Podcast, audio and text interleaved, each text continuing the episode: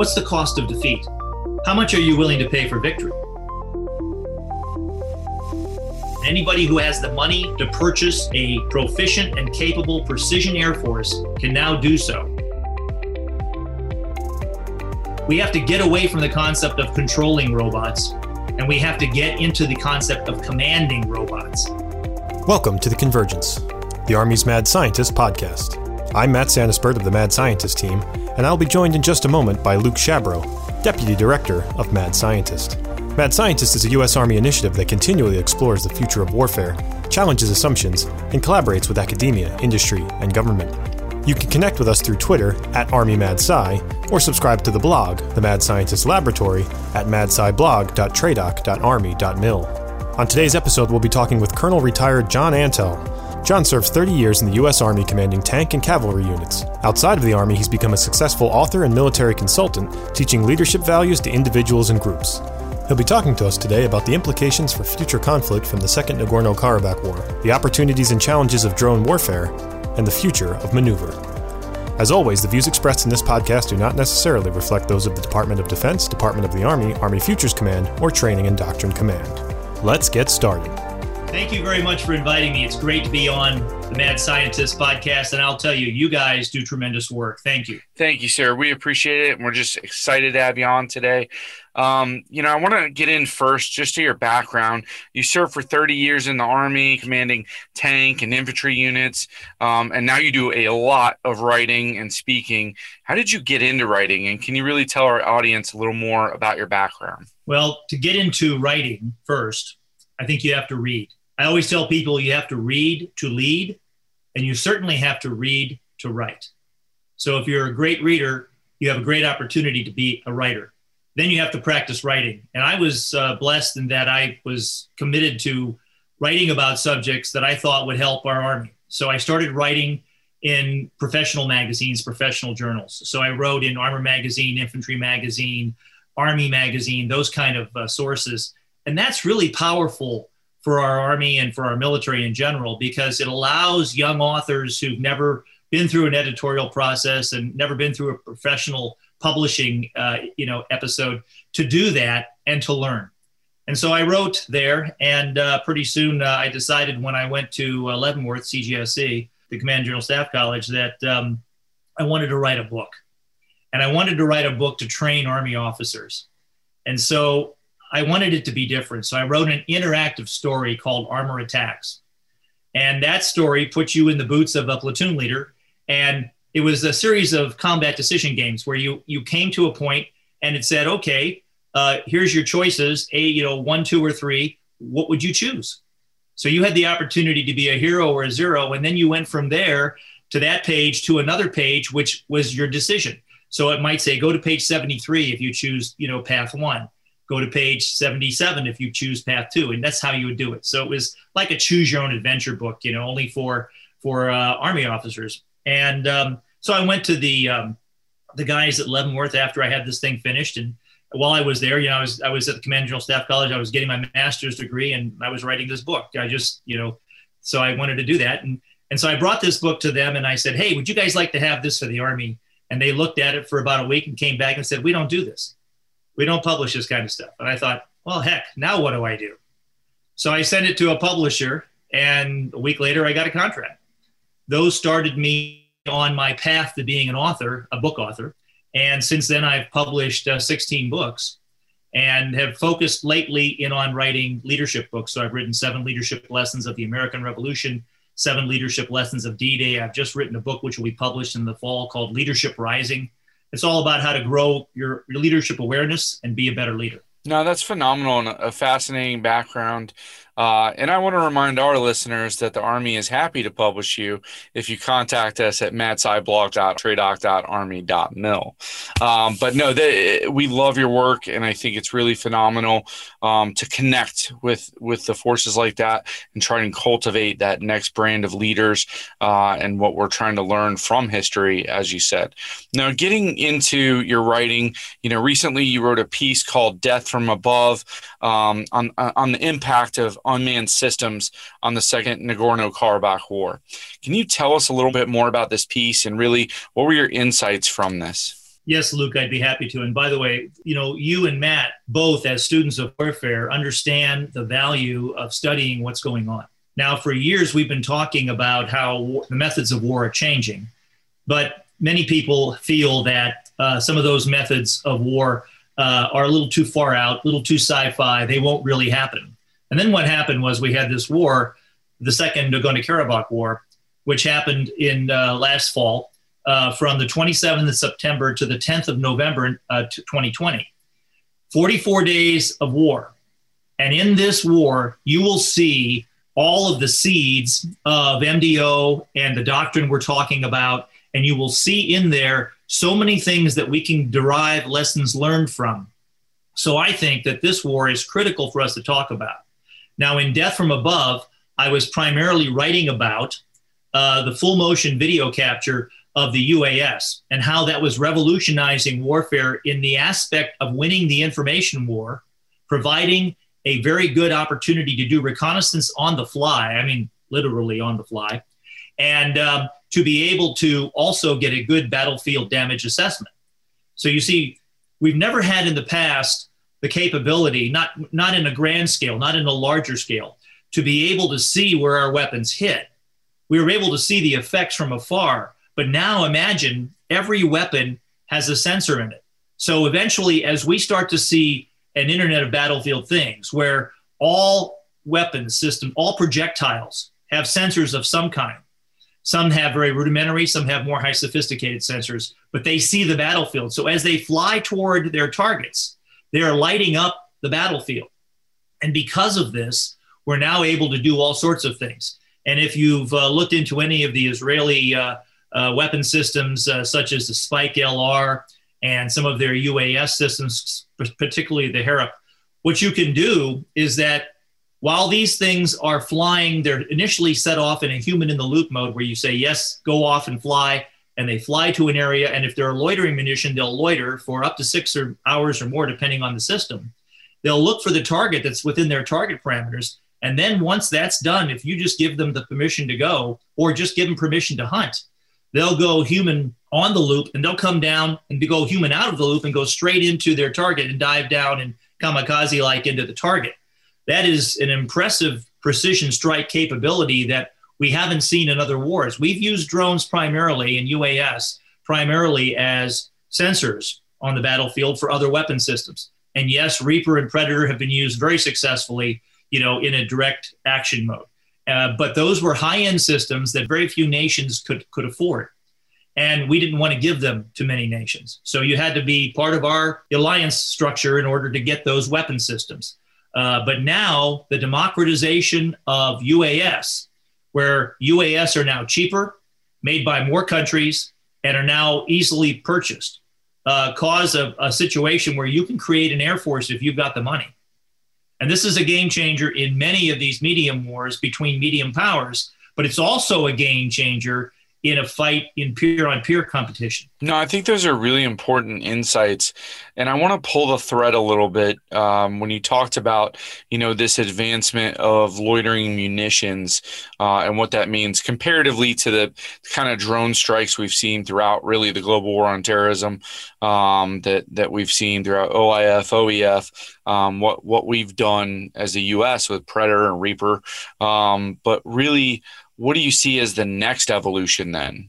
Is it just the wider proliferation of loitering munitions, or are we looking at an advancement in swarming as well? Well, those are key critical questions. And I've just developed a list uh, of, uh, I'm continually working on the lessons learned of the Second Nagorno Karabakh War.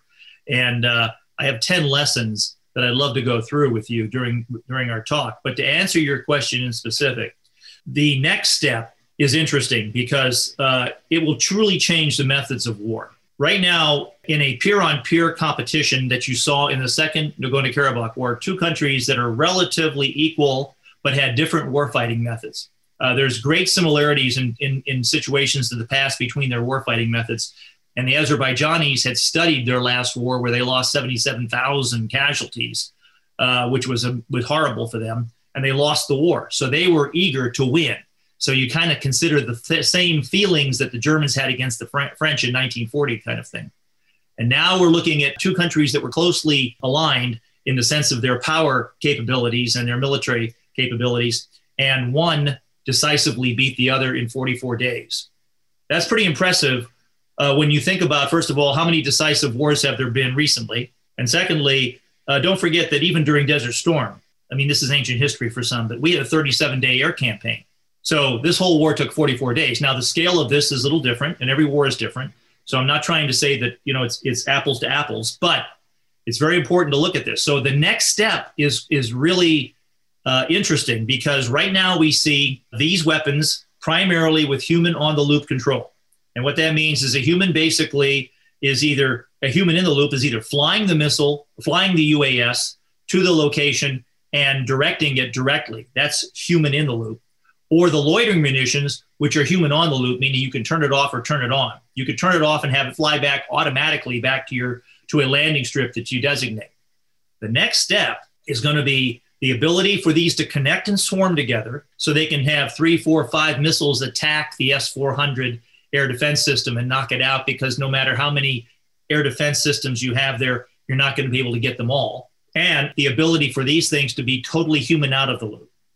Now, what that requires is a little bit more AI, a really good position navigation system, and the ability not to be jammed. But once that happens, these will be very, very difficult to destroy. Now, there are ways to destroy them, and everyone's saying, well, this is not a big, some people are saying, this is not a big problem. We know how to destroy these. And I go, very good.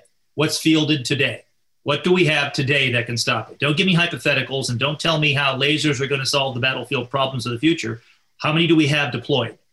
And how long is it going to take us to create the kind of systems that we have to, to defend our combat forces defend our C4ISR nodes, defend our, our logistics system. I mean, imagine if loitering munitions attack your logistics system. You don't even have to attack the, the combat units that might be more protected. And how long will that line of logistics go? And what if they don't care what country that's in? You know, so there's all sorts of ways to look at how these things, these new weapons could be used. The UAS are not the silver bullet but they are a new method of war, and it's about basically a third revolution. Some people are calling it the third revolution, most important since gunpowder, which is the automation of war, the robotization of war, the use of systems like UAS. And they don't always have to fly. We've talked about smart, intelligent minds that can move. There are many things that have been talked about. It's a matter of how what's deployed and what's being used. And right now, you've got countries like Israel, Turkey, many others, but those primary ones were the ones involved in the Second Nagorno-Karabakh War that created systems that were basically unstoppable by the Armenians. I want to get to um, your 10 lessons learned from this, but first I want to ask, do we have – you've you've looked at the numbers for uh, what these cost um, in terms of the the UAVs, but also some of these smarter technologies that are emerging, like you talked about, smart mines that are maneuverable, um, things like that, uh, where we're seeing really a revolution in a lot of unmanned systems, not just uh, those UAVs. So, do we have a capacity problem? I know you know there was an interesting article from about it's about three or four years ago now, where um, one of our Middle Eastern partners shot down a UAV uh, with a Patriot missile, which, you know, we're looking at a very inexpensive UAV versus a very expensive missile. Um, do we have a capacity problem and are we going to be on the wrong side of the cost curve? Well, that's a very good question. Uh, and I've had some people tell me that the ROI of these drones is that they're too expensive and that you know they're they're not going to last long. The second Nagorno-Karabakh war was only 44 days. They couldn't have they couldn't have gone on beyond that. But the question I ask them is, what's the cost of defeat? How much are you willing to pay for victory? Americans' victories have always been won by an overwhelming spending power and an overwhelming ability to create what we need. If you looked at what it costs for us to win a firefight in Vietnam, or a or a, a uh, win a firefight in Afghanistan. The numbers are increasing. They're not going down. It costs us more and more to do this kind of fighting. Plus, we're putting our people at risk. So you have some really interesting intangibles. First of all, there's expense, and then there is how many people are at risk, and what's your most uh, expensive effort.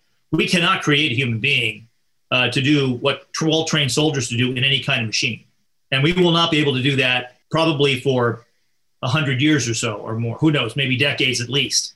But to be the ability of, of a well trained soldier to accomplish missions, to adapt, improvise, and overcome is amazing. Our greatest asset is our people. However, there's no reason for us not to use robots forward to those people. For instance, I see one of our solutions for some of our tank issues. We can't put any more on the M1 A2 SEP V3. You keep adding stuff to it, it's, it's just going to be a pillbox. You can't do that. So what we need to do is we need we need a new vehicle, but that's another story. So since we have all these, what could we do to make them more survivable? And one of the things we need is we need is a swarm of UAVs around them, and that those UAVs deflect enemy missiles coming in. Maybe they hunt down the enemy UAV. Maybe they provide some kind of, uh, means to obscure the position and the targeting of the tank. You know, especially the the ability to target. And I, and I want to talk about masking later we need to understand a concept of masking, and this should be part of our of our doctrine. And we're not, and we need to we need to work on that. The idea that you have to be very hard to target. So why not use UAVs this way? And one of the things that that I consistently get when I talk to people, and I've talked to to uh, some uh, very influential people about this and given briefings on the uh, the second Nagorno Karabakh war to many people. One of the things that they they often say is, "This is scary. I'm concerned. We have a lot of uh, of things we have to fix. Uh, this could be a real problem for us. And I go, yeah, it's an opportunity too. I'm less interested in what they're going to do to us. I'm more interested in what we can do to them. We should be the leaders in this field. We have the best and brightest, and we have more money than most of these folks. So why can't we start thinking positively about how to use these things, just like I was suggesting with the M1 tank? If we had a swarm of UAVs, and I'm not talking about controlling them, we have to get away from the concept of controlling robots and we have to get into the concept of commanding robots, where you just give them a mission and they do it. You don't have to control them with a joystick. Hell, that was something that was done in World War II with the Goliath. The Germans had a had a robot that they would use a joystick to, to drive in enemy lines and explode. I mean, this is ancient history. We need to start having these these small robotic systems, like for instance, swarming an M1 tank, defending it, defend it from top attack munitions and from all sorts of other things, and have multiple capabilities. And none of this has to be on the tank. It just surrounds the tank. No, I, I love that answer for a couple reasons. One, um, I like the paradigm shift as well, away from this idea of how we conventionally have thought about the control of these remote vehicles um, and, and how we do it now in terms of a purely ISR strike platform. Um, and what can it do in the future as, as an obscurant, as a defender, um, all, all sorts of different activities, even sustainment potentially in the future. So, what can we do um, with all these? I, I really like that approach. And I think as well, we need to start thinking about, just as you said, how can we be proactive? How can we exploit um, our adversaries when it comes to this rather than say, oh, it's doom and gloom. This is, this is awful. These disruptive technologies. Um, how do we get after them? And how do we expose those fractures? Imagine if we took one of the M5 ripsaws or we took uh, a rim like robot uh, and it had an electric motor in it, just electric engine, so it could be repowered by a drone that flies on into it and recharges it by battery. And this thing did nothing more than put out multispectral smoke. Well, heck, you could put it on human out of the loop, and you could say, "I want you to smoke this grid square," and just turn it on and let it go back and forth. If the enemy blows it up, you blow up a robot. It doesn't have to last forever, but that might be one way to get us into a portion of masking, because part of masking is to be hard to see. Sir, first off, let me say thanks for being here for this discussion. Um, what you just said was was very illuminating, and I hope we can get into into some more depth here. I want to real quick though emphasize a point you made uh, in your first response when we talked about how to become a better writer, and I bring it up just to kind of hammer home this. We had uh, a previous guest over the summer. Uh, his name was Keith Law, and he's a baseball writer, and he, he authored the book that's right above me here that our audience won't be able to see, but you can. And we posed that a similar question to him, and you both had the exact same answer if you want to be a better writer, you have to be a reader. And I only bring that up to show how universal that advice is because you guys couldn't have I mean, your your career paths are completely divergent, but in order to make yourself better at what you do, you're both doing the same thing. So, I just wanted to throw that out there. Now, let's start talking about, as you mentioned previously, your your lessons learned from this study, um, and I know you've got ten of them. Let's talk about what you think maybe some of the most important ones are for, for the U.S. as a nation and our allies and our partners. What, what can we learn from this? Yeah, there's so much to learn from this war. Um, we have an opportunity. We can sit back and say, well, we're very smart and we're very successful and we're the best. We're the top tier dogs. We really can't learn from anybody else. That would be pretty stupid. If we don't learn from everyone else, we're just missing it. And some people say, well, this war isn't, it doesn't rise to the level of the Yom Kippur War. It isn't like the Spanish Civil War, blah, blah, blah. It's not like the, the um, you know, the archers at Crécy or Agincourt. I got it. Look, what counts is that we learn from what happened. And this was the first, the first uh, peer fight against nation states in the 21st century using all of these new systems. It wasn't a uh, you know a, a counterinsurgency operation. It was a a major fight that was decisive, and it ended in 44 days. Now that's worth studying to me. Uh, some people said the Russo-Japanese War wasn't worth studying because the Japanese, the Russians, the Russians, you know, all that wasn't any good during the time. And if they had studied that war and really studied it, they would have learned so many important lessons, and some did. So this is the kind of thing that we as professionals need to do. What's sad is that I've talked to many people who should know who've never even heard of the war. Now, we've been very wrapped up in internal situations in the United States, and I understand that. But the lessons from this war are critical for us. And there are some of these lessons that I'd like to go over now. Uh, the first one is very simple. Some of these things don't, you're going to go, well, no kidding. I mean, this is this is warfare. But some of these lessons need to be reinforced. So the first one is know yourself and know your enemy. Now that's straight from Sun Tzu, and you think it's very simple, but you know what? The Azerbaijanis studied their last conflict, the one they lost and had so many casualties from, and they adapted new ways to win. They had better equipment, they had better organization, they had better training, better preparation, and better leadership. And that was key, no doubt about it. But they studied. So they said, We lost that war. How could we win? And let's focus to win it. And they really did. And that was what is important. So, what we need to do in the same way is we need to know ourselves and we need to know our enemies and we need to focus on them on how we could beat them. And that's where our war game should be. That's where our thinking should be. And that's where our discussion should be. Second, set the conditions for success before you fight. That seems obvious. But the Azerbaijanis did a tremendous job in getting Turkey and Israel as their allies. Now you're saying Turkey, why would Turkey be their allies? Well, the Azerbaijanis consider themselves a Turkish people, and they consider themselves a two nations, one state kind of thing, where they're basically a, a province of Turkey. And the Turks and the and the Azerbaijanis want to have a landline to each other, a land link to each other, so they can put a pipeline in, because Azerbaijan eh, has Baku and all the oil fields where they made a lot of their money, and they want to ship that straight to Turkey, straight out to the Med. And for them, that's really powerful. And that bypasses Russian pipelines, you see. So there's a big power play there. So they set the conditions for success up, you know, before the war. The Israelis, for instance, why would they why would they support a Shia government in Azerbaijan? Well, the Israelis are one of their biggest allies uh, for many reasons, but one reason is that they get a lot of their oil from there. Azerbaijan gets a lot of their farm products from there. And don't forget that Azerbaijan is right on the Iranian border. And isn't it great to have listening posts and launching platforms and other things if you ever had to fight Iran? So the Israelis see this as a strategic game with them.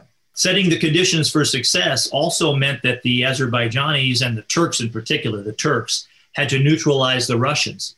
Because one of the fears was that if the Azerbaijanis attacked the Armenians, the Russians might, because Armenia is part of their NATO-like structure, that they might they might attack because they have an they have a, an alliance with with uh, with Russia, and but the, the Russians didn't consider Nagorno Karabakh as part of Armenia, which is a nuance, and that nuance was developed because the Turks pushed them into saying we don't want to have a major fight here, do we?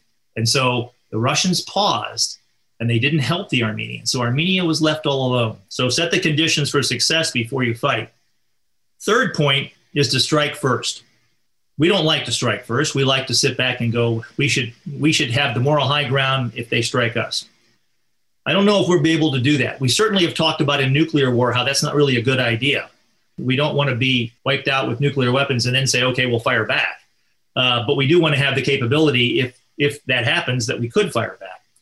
But in this case, with Azerbaijan striking first, imagine a 3D chess game. I don't know if you play 3D chess; it's a lot of fun now, I've never played 3D Go, but I think that would be a really interesting, interesting, you know, situation. So imagine a 3D Go game or a 3D chess game, and now you're the white player, you move first. Who has the advantage? And of course, in this missile strike scenario where precision weaponries are so precision weapons are so important, first strike capability is critical. So the Azerbaijanis struck first. Of course, they denied it, but they did. And uh, their first strike was really crucial. They did some really interesting things. In about uh, two weeks, they took out uh, the layered air defense, Soviet-style layered air defense, Russian Russian-made equipment of the um, uh, Armenian forces. And Azerbaijan did some really interesting things. Like one of the things they did was they used old AN-2 Colt biplanes. No kidding. AN-2 Colt biplanes. These are used, by the way, by North Korea to put commandos into South Korea using these AN-2 Colts. When I commanded a tank battalion on the DMZ in Korea, we had to know what they looked like, and we thought about it because if they came into our area, you know, you see a biplane flying, and you know it's the North Koreans. And these things are very hard to see on radar, and they fly very low. But the the Azerbaijanis didn't put pilots in them; they made them remotely piloted vehicles. And what they did was they flew up and down the Azerbaijani Armenian uh, line of contact. The Armenians said, "Hey, there's their air force. They're attacking. Let's blow them up." Lit up all their air defense, destroyed these AN-2 Colts, which are almost worthless when you talk about you know cost effectiveness. The missiles cost more than the planes, and then once that air defense system was all lit up, the Azerbaijanis knew where they were. And in two weeks, they were all gone. So once they gained air superiority, they now had the ability to use their loitering munitions and their UAS freely across the battlefield. And when that battle space was inundated with that, it was amazing. And if you've watched, I've watched hundreds of videos of Azerbaijani loitering munitions and drone footage. And um, I mean, it, it is it is sickening after a while because first they're taking out the air defense, and you can see the radars moving. It doesn't matter. Then they're taking out the tanks and the artillery, and it's just devastating. And then they're taking out the infantry, and you'll see a group of Armenians. They have seven seconds to run once they once they hear the drone, and this is a Harop 2 Israeli aircraft industry made uh, loitering munition and it's flying up above, and they have seven seconds once it starts its dive. And it sounds like the, the sound that you heard on the old documentaries with the Stukas. And here's this, this uh, loitering munition diving down, and it comes down and it flies right into the bunker these guys just ran into. It flies into the bunker. At the last minute, they're able to move that vehicle, that UAV, as it's, as it's diving down, the loitering munition, they're able to adjust its target within a small parameter once they see it. So if they're coming in and they see two vehicles, one's a tank and one's an S300, they want to take out the S300, they can shift it to the S300 on the fly. That's precision.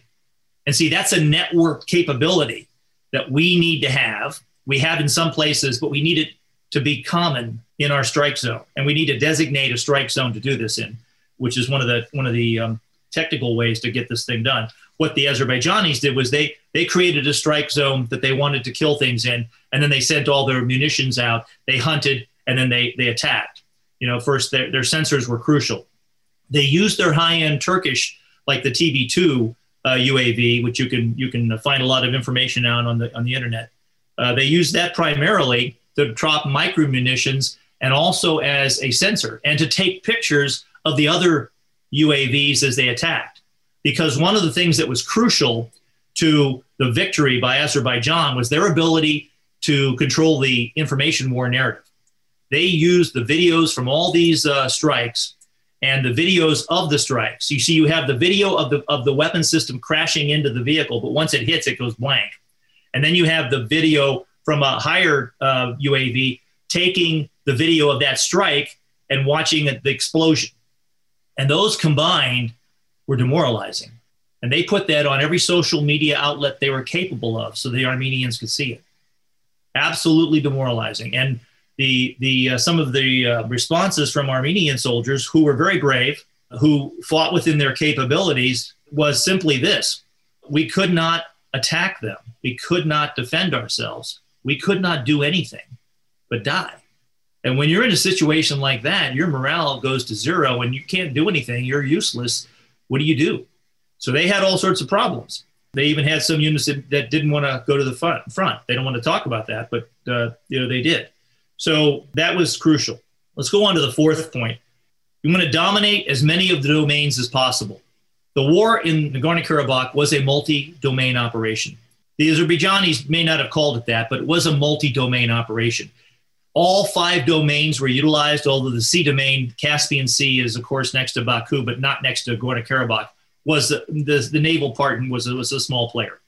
Uh, nonetheless, you want to dominate as many domains as possible. They were able to dominate the land domain, the air domain.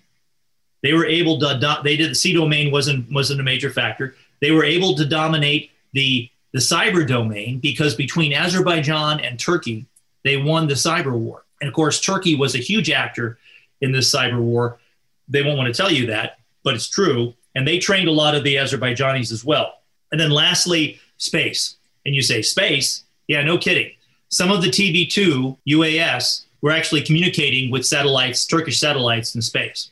Having those satellites and being able to, to not be jammed and being able to communicate with those satellites became a crucial part. Armenia had no space connection at all. Uh, the Russians, if they gave them any space information, uh, it's not open source. And if they did, they probably gave it to them as battle damage assessment issues and also as intelligence issues. But the side that dominated space and cyber and land and air was Azerbaijan, which is why it was such a decisive victory. That is a great reason for us to study this fight.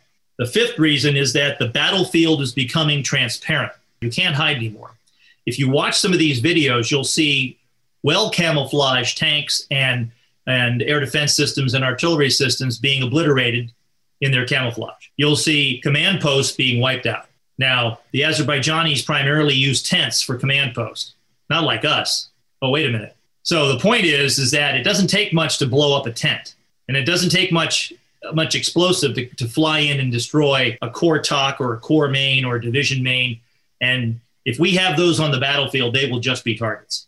So we have to think seriously about command posts in sanctuary and figure out if command posts provide primarily information, why isn't that fungible by digits versus being located on the battle space? If it's located on the battle space, it's a target. Now, the battle space is expanding, so we have greater and greater depths of, to worry about. So I don't know if a division main could be like in England, for instance, for a battle that would happen in Eastern Europe. I don't know if it could be in California and fight in Eastern Europe. But the, the bottom line is, is that our CPs are too big. They are huge targets. We don't have good defense for those CPs. Of course, we could put a lot of assets to defend them. But right now, when you look at our air defense, our multi layered air defense systems are not very successful at shooting down low flying small drones and loitering munitions. And although we have systems on the uh, the drawing boards and we have many plans and we're buying the IM SHORAD and other things, bottom line is what do we have deployed and what do you have and where's your priority? The battlefield becoming transparent is just so so important that if we don't understand that, we're we're missing a really major point because the next point is masking. We need to develop a concept of masking, even to the point that maybe we should consider it. And I know that this is going to make people's heads explode. They're going to get angry at me Maybe we should even consider it being a principle of war. Masking is going to be is so important to fighting in the, in the new new way. Masking is both the active and passive full spectrum capability to be hard to target. We don't have this in our doctrine. Being hard to target. It's not camouflage, it's not stealth, it is active and passive, it is everything. So, for instance, what could we do to reduce the thermal signature of all our vehicles? We should do that. What can we do to reduce the EMS signature and the leakage of all of our systems? We should do that.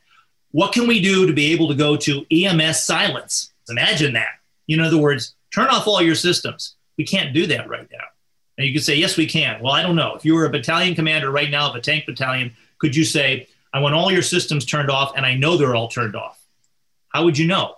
We're talking everything from smartphones to, you know, what happens when a when a generator begins to show you know, an electromagnetic signature because we're going to be able to see this. So we have to be, think of ways to dampen that. Those are passive.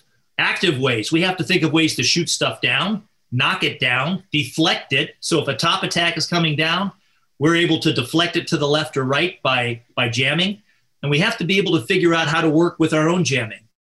Imagine, for instance, if we could jam a battle a strike zone, we have a strike zone designated, we, we jam that strike zone, and we can operate underneath the jamming by switching frequencies just a little bit because we know the exact frequency of the jamming. Fight under a layer of jamming. So everybody else is jammed, all the enemies jammed, but we can still talk. That's the kind of thing that is part of masking. We need to have masking as a concept and we need to think about it. So if we don't, we are great risk. Seven, top attack is becoming the decisive method of war. When you start thinking about what's happened in the last few years, when we did Desert Storm and everything else, and I know that's ancient history, but when we did that kind of stuff, we were basically fighting a war where we controlled the air. So we had three dimensions, but we were also penetrating the frontal glacis of their tanks with the power of our main tank guns. And that was decisive. We were able to knock out tank after tank after tank.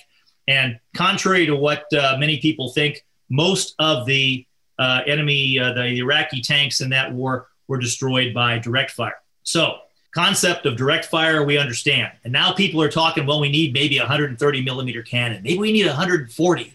I mean, the Swiss are developing, have a prototype for a 140 millimeter tank gun. All right. I got that kind of thinking. It's very two dimensional. I'm not saying we don't need to have capabilities to knock out a lot of armor, but boy, if you can knock it out with a much smaller system that attacks it from the top, think about that. And what happened to us when we went to Iraq and Afghanistan was the enemy attacked us from the bottom. They basically used, you know, cheap and expensive means to attack us from the bottom. Now they're using cheap and inexpensive means to attack us from the top. Well, we got to get this, okay? And our point is, is that what if we had a smaller vehicle that was much lighter and capable of being deployed? In fact, I would love to see it fit into a Connex. Imagine if you could put a ground combat vehicle that was effective in a Connex. You could ship it anywhere in the world. And nobody would ever know where you are. And talk about masking. When they see a ship of Connexes, they might go, oh my gosh, is that the US Army? I mean, that would be frightening. So imagine if you could get a vehicle, a ground combat vehicle, and I'm saying like a two man vehicle, because every time you put a man in a vehicle, you got to add 10 tons, according to the rule of thumb, of armor and other stuff. So if you want a lighter vehicle, you get a, a two man vehicle. And of course, that makes people's heads explode. You got to have a four man tank crew, right? What if we didn't? What if we didn't? Anyway, so imagine if you had the capability from the ground up, sort of mask your electronic signature, and you had with you either the ability to fire top attack munitions or robots that followed you the fire top attack. We're asking a lot of our robots right now. We expect them to be like humans, and that's crazy. All we need robots to do is go from line to column, column to line. They follow us, and then when we want to fight, we put them on line and they shoot where we shoot or shoot near where we shoot, and then they go back to, to column. That's all we need them to do. And if we could get that to happen, we could thicken the battlefield with a lot of extra robots. So imagine a tank that has a swarm of UAVs around it protecting it and five or six robots that do specific things. And these could be electric motor robots, and they could be resupplied by UAVs that recharge them. There's all sorts of ways that we, within our technology today, could make this system happen. So, top attack is becoming the decisive method of war right now. And until we start making roofs that are so thick they can't top attack them, which is going to increase weight and everything else, uh, it's going to continue. Number eight, long range precision fires. There were no decisive close combat operations in the Second Nagorno Karabakh War. Yes, there were close combat operations. Yes, there were city fighting. But the conditions for success were already set up when those things happened. When the Battle of, of, Shushi happened, which was a decisive battle in the war, and this Shushi is a town that overlooks the Battle of Stepanakert. So if you if you control Shushi, you control Stepanakert if you take that city and they took it with with 3000 special forces in an early morning assault they had already set the conditions for success for that battle. In fact on about the second third week of the war the armenians counterattack started to move forward for a counterattack. And while they were moving forward that's when they were annihilated by by uavs because the azerbaijanis had already gained air, air superiority. Now the azerbaijanis flew 600 sorties of aircraft only 600 sorties. The rest was done by uavs the uh, Armenians d- didn't fly hardly at all. And that was um, partially because they could not take down the Azerbaijani uh, air defense. So, anyway, the long range precision fire capability using both dumb artillery shells, smart artillery shells, and brilliant munitions like some of the UAS systems, those combined to create more uh, decisive results in standoff than in close combat. Now, that doesn't mean close combat isn't going to be important close combat is always something we need to be able to do. We are the best at close combat in the world. Our challenge is, is that if we fight the next war and never get into it, we've lost one of our great advantages. So we have to have the ability, and we're working on this as an army, to develop our own long range precision fires capability and to deny the enemy the capability. But this is a trend that is going to continue, and we're going to see fewer and fewer decisive actions at, at, in close combat and more and more that are going to be at, at standoff. Now, the enemy, now there's, there's tactics you can use, of course, to force close combat.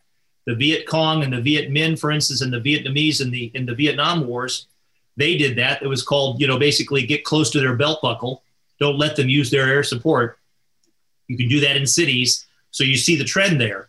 But we have to be able to fight this kind of fight and be able to take out their ability and be able to maneuver close so that we can get into the close combat where we're really good. And then last 10, I call it war accelerated. Everything's going to happen at faster and faster speeds.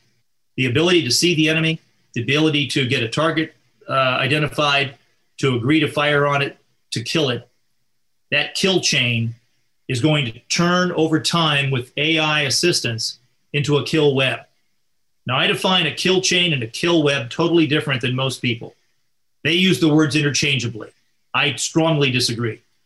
Kill chain is what we do today human in the loop or human on the loop, controlling everything for a lot of good reasons. We can get into ethics and, and, and all the laws of all that, you know, and talk about ours. But the point is, is that is that that's how we do it, and that is slow. It is similar to the old call for fire for artillery. How long did it take to get rounds on target? When this turns into a kill web, that's when it's AI powered. When AI is the one doing the synchronization of the targeting. You see, this AI doesn't have to be brilliant. It just has to be able to synchronize the type of target, the type of weapon, and what's available. So, for instance, multi domain operation, your AI immediately says there's 10 targets out there. Of those 10, five need to be killed with Navy weapons, two need to be killed with Army weapons, three need to be killed. You know, you go on from there and you start killing them with the right weapons. Maybe they're attacked by cyber so that instead of being destroyed, they're just confused. Maybe they're attacked by EW. And when all that happens with a synchronization program that is AI led, then the human on the loop will push the button and say attack, and that strike zone will now be done at hyperspeed with human out of the loop. And that's the next transition.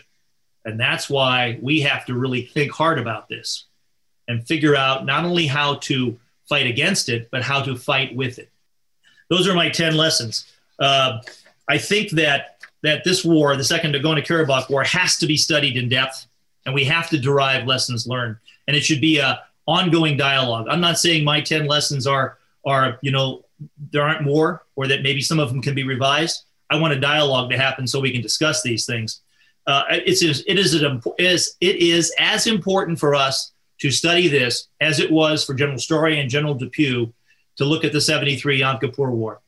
I mean, from that, we came up with airland battle and the Big Five.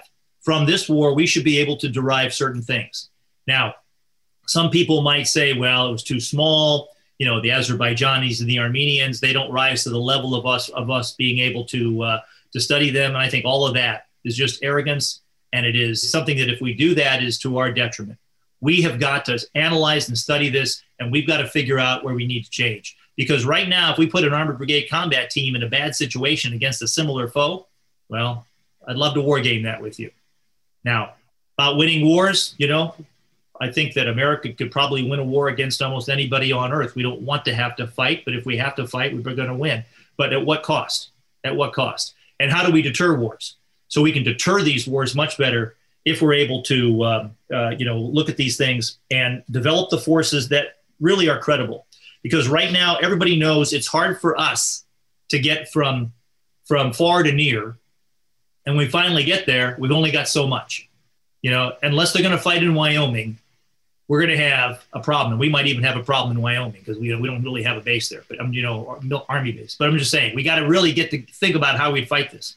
And if you start looking at the connections about where the next wars are going to be, just study the Second Nagorno Karabakh War and start looking at the possible connections. So imagine connections like Georgia, you know, where you've got the Russians who hate the Georgians, who would be love love to go in there. The Russians are studying the lessons learned from this carefully, so are the Chinese.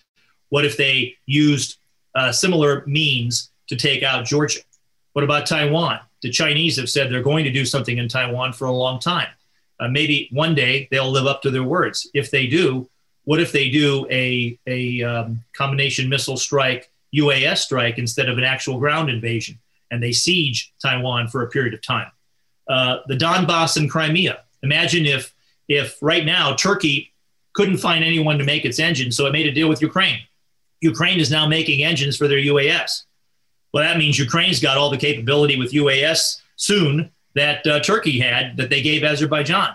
So, you know, will Ukraine use these against uh, forces in the Donbass? Will, will the Russians use this against the Ukrainians?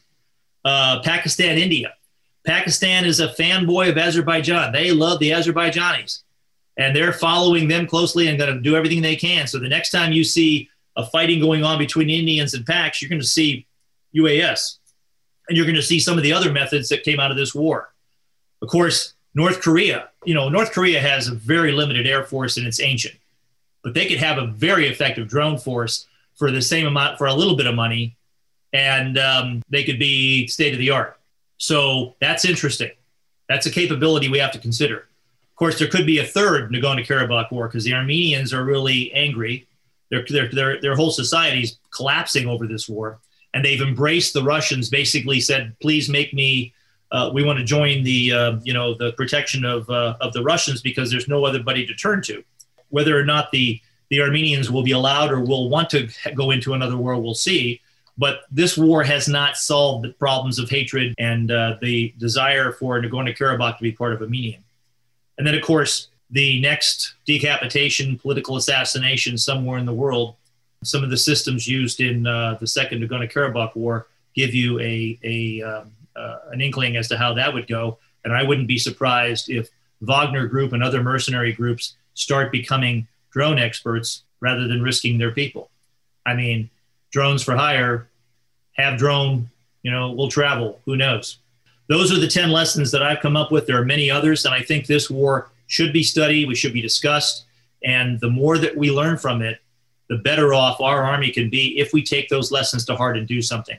Sir, thanks for that answer. Um, and, and, I agree completely with we have to take advantage of the use cases we have and mine them for information. We we can't we can't ignore things when they're they're right on our doorstep. And and that's kind of um, you know one of the tenets of mad scientist is really why it was stood up. We don't have all the answers, you know, and we're not ever going to say that we do. We have to be lifelong learners.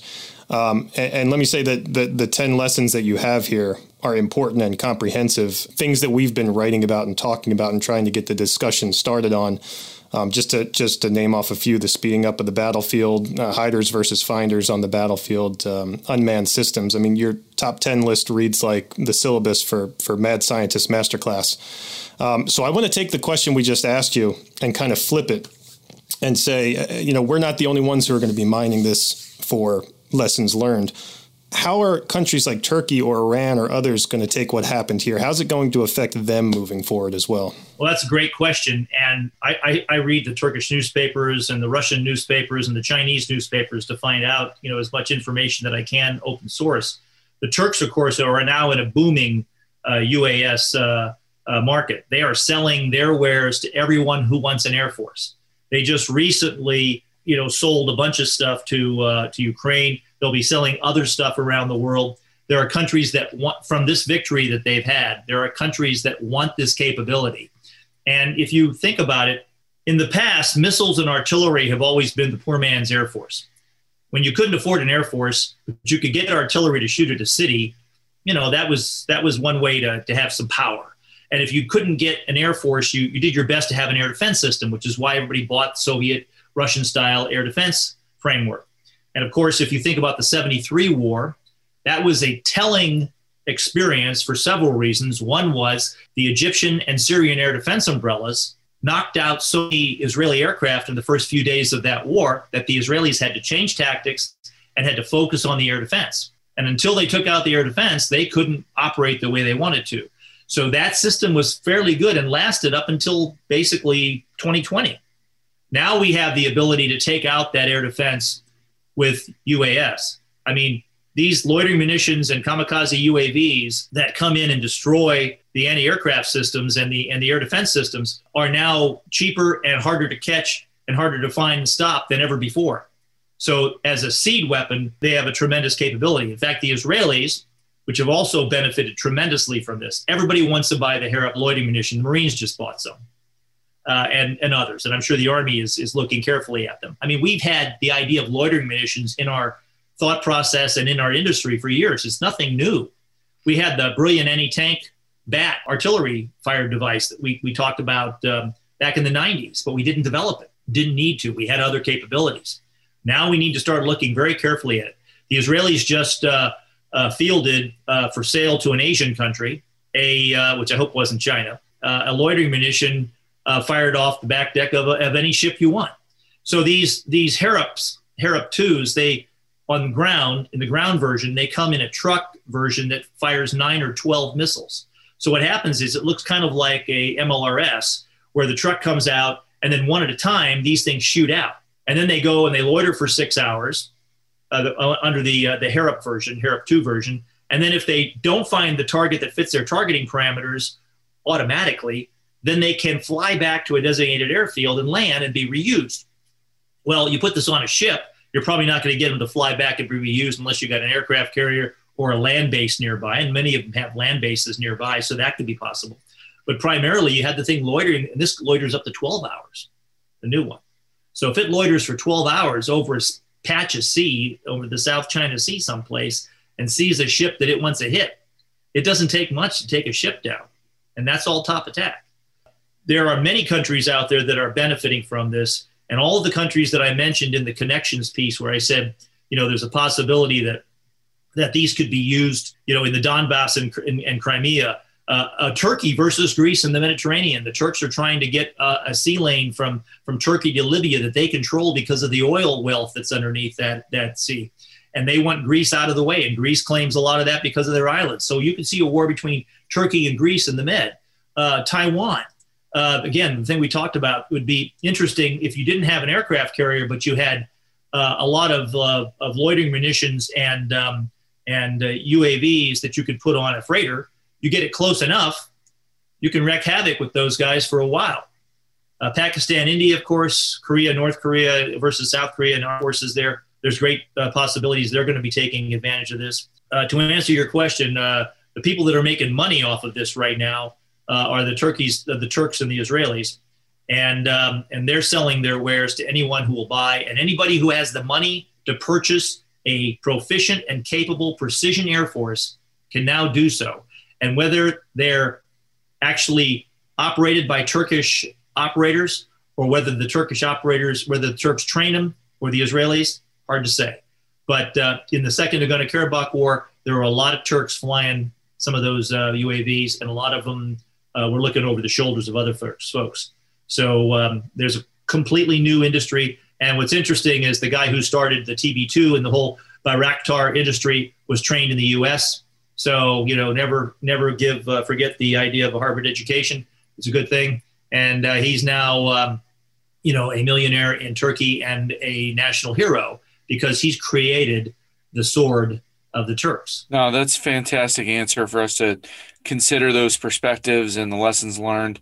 Uh, this has been really, really informative, sir. We'd like to uh, transition to our rapid fire questions, but take your time. Uh, this is where we we really get to know our guests. Um, so, first question is, what technology or trend keeps you up at night? The idea of a artificial intelligence leverage kill web. We need that first and we need to be able to fight against that same kind of thing. The ability to synchronize those weapons in time, space, and purpose at machine speeds is a decisive war winner. If we do not develop a kill web, and again, I, I define a kill web as one that is leveraged by AI, and a kill chain, which is primarily leveraged by humans.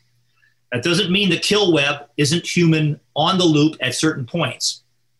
You know, so you turn it on and you tell it what to do.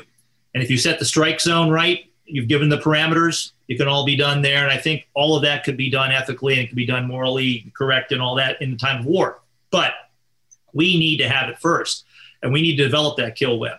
And if we don't have an AI leverage kill web, I assure you that our enemies will. No, absolutely, sir. Thank you for that. And what is something about you that you're willing to share on air that most people might not know? Well, most people don't know that I'm an avid sci-fi guy. I love science fiction. I love watching uh, science fiction stories. I love time travel movies. I, I don't think there's a sci-fi series I haven't watched to a certain point until I finally say, "Oh, that's ridiculous. Turn it off."